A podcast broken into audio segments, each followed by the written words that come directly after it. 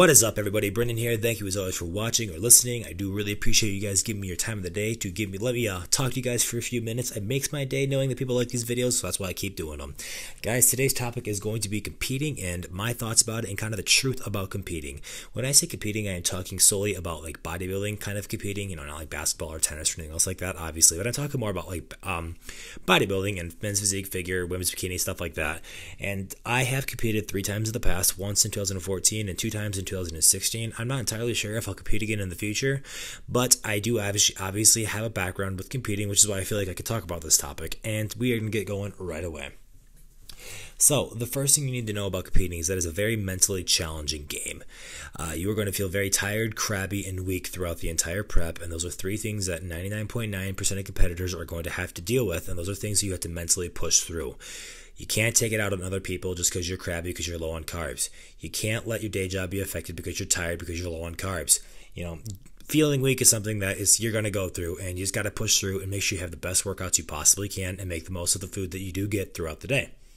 Number two, it's obviously very physically challenging. When you diet for a show, you are preferably dying down, dieting down to a ridiculously low body fat, which is going to come with its physical ish, not issues, but physical changes. You are going to be losing some of your strength. You are going to be losing some of your size. That's inevitable. 99.9% of competitors will lose size and strength throughout a prep. Obviously, you can minimize those losses through proper dieting and not really changing your workout routine much and making sure you're still pushing the weights as heavy as you can but it's inevitable that you're going to lose some of your size and strength.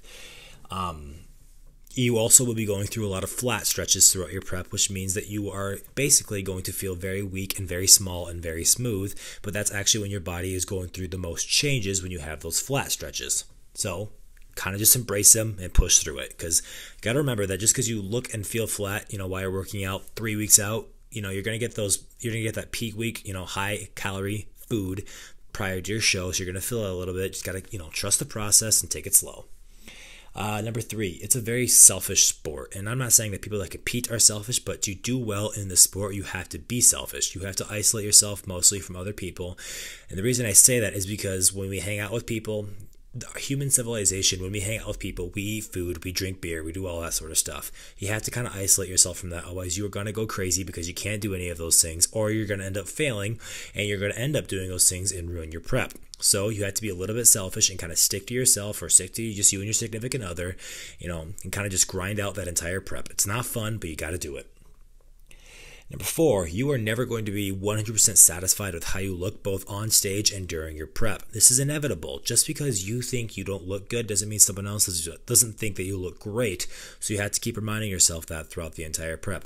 However, just because you don't think you look good doesn't mean you don't look good, but obviously you always have to push to, you know, better yourself on stage as well you know and this i think stuff like this this point actually affects anybody that works out or does anything because you know what do they say? The moment you pick up a dumbbell is the moment you're never happy with how you look. And this is very true for competing as well. You probably look great on stage. You're probably going to do well. You're probably going to look great. People are going to think you look great but you're never going to be fully satisfied with how you personally look Number five, one thing to know about competing, depending on what federations you're in, though, is that politics are real and that they are very abundant and that it's a very real thing.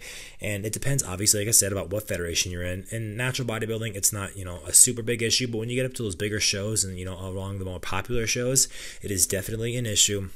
And that's why you got to make a smart choice with shows you compete at.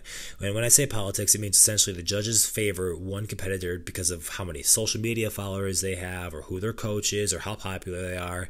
And it's it's unfortunate, but it's it, it's real and it happens. So that's the reason I say that is because make sure you're making a good choice of what show you're competing at. Maybe look at past events, or maybe ask some of those past competitors what they thought of the um, judging and how fair it was. Look through the pictures about who got first, second, first, third, and see if there's anything that kind of sticks out really weird to you, and then make it an educated guess. And going along with that, you have to remember that bodybuilding is a very subjective sport, meaning that just because you think you may look a certain way, like we talked about earlier, you don't look that way all the time. And to a judge, you may think that you have a very, you know, symmetrical and aesthetic front-looking lat spread, but to a judge, you might completely be off with how you're posing. And that's the unfortunate part about bodybuilding is that your placing is determined entirely by someone else. So, you know, if you don't exactly get the placing you want to and you couldn't really have improved much more, I mean, don't take it too hard because that just means you got things you have to work on or the judging is really off. And I'm not saying don't always blame the judges if you don't place well because a lot of times You know, people are that a lot of times people that scream politics, you know, they just didn't come in shape, they just didn't look good, and they just want to blame someone else besides themselves. So don't become that person either. But you know, sometimes judging critiques, judging judging can be different from uh, show to show. So just make sure you know, don't take it too hard if you don't place as well as you think you should have. So, who do they all recommend competes? I recommend anybody that has competed from three to four years and that's interesting, obviously, interested, obviously, in competing. I recommend they try competing. It's a really fun thing to do. Um, it's a really good way to challenge yourself, and it's really cool to see what you look like when you get down to those super low body fats. Now, competing isn't always the most safe thing. Obviously, you have to be very careful with it. Make sure you don't overdo it. And I'm not saying compete. I'm not saying you should compete. I'm saying if you're interested in it, I recommend trying it.